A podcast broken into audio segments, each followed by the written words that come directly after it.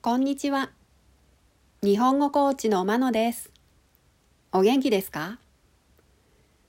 このポッドキャストでは、日本語のいろいろな表現を紹介します。今日は単語の発音を練習しましょう。今日は楽器に関する単語の発音です。全部でじゅっこあります。私の発音の後に続いてリピートしてみてください。単語は短いので自然なスピードで読みます。楽器の単語。いち、ピアノ、ピアノ。に、バイオリン、バイオリン。さん、フルート、フルート。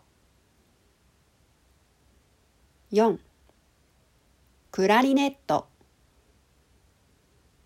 クラリネット。ご、ギター、ギター。ろく、ドラム、ドラム。なな、トランペット、トランペット。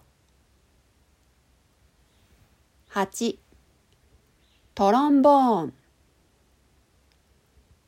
トロンボーン。きゅう、サックス、サックス。じゅう、ホルン、ホルン。いかがでしたか？もしわからない単語があったら、辞書やネットで調べて、ボキャブラリーも増やしてください。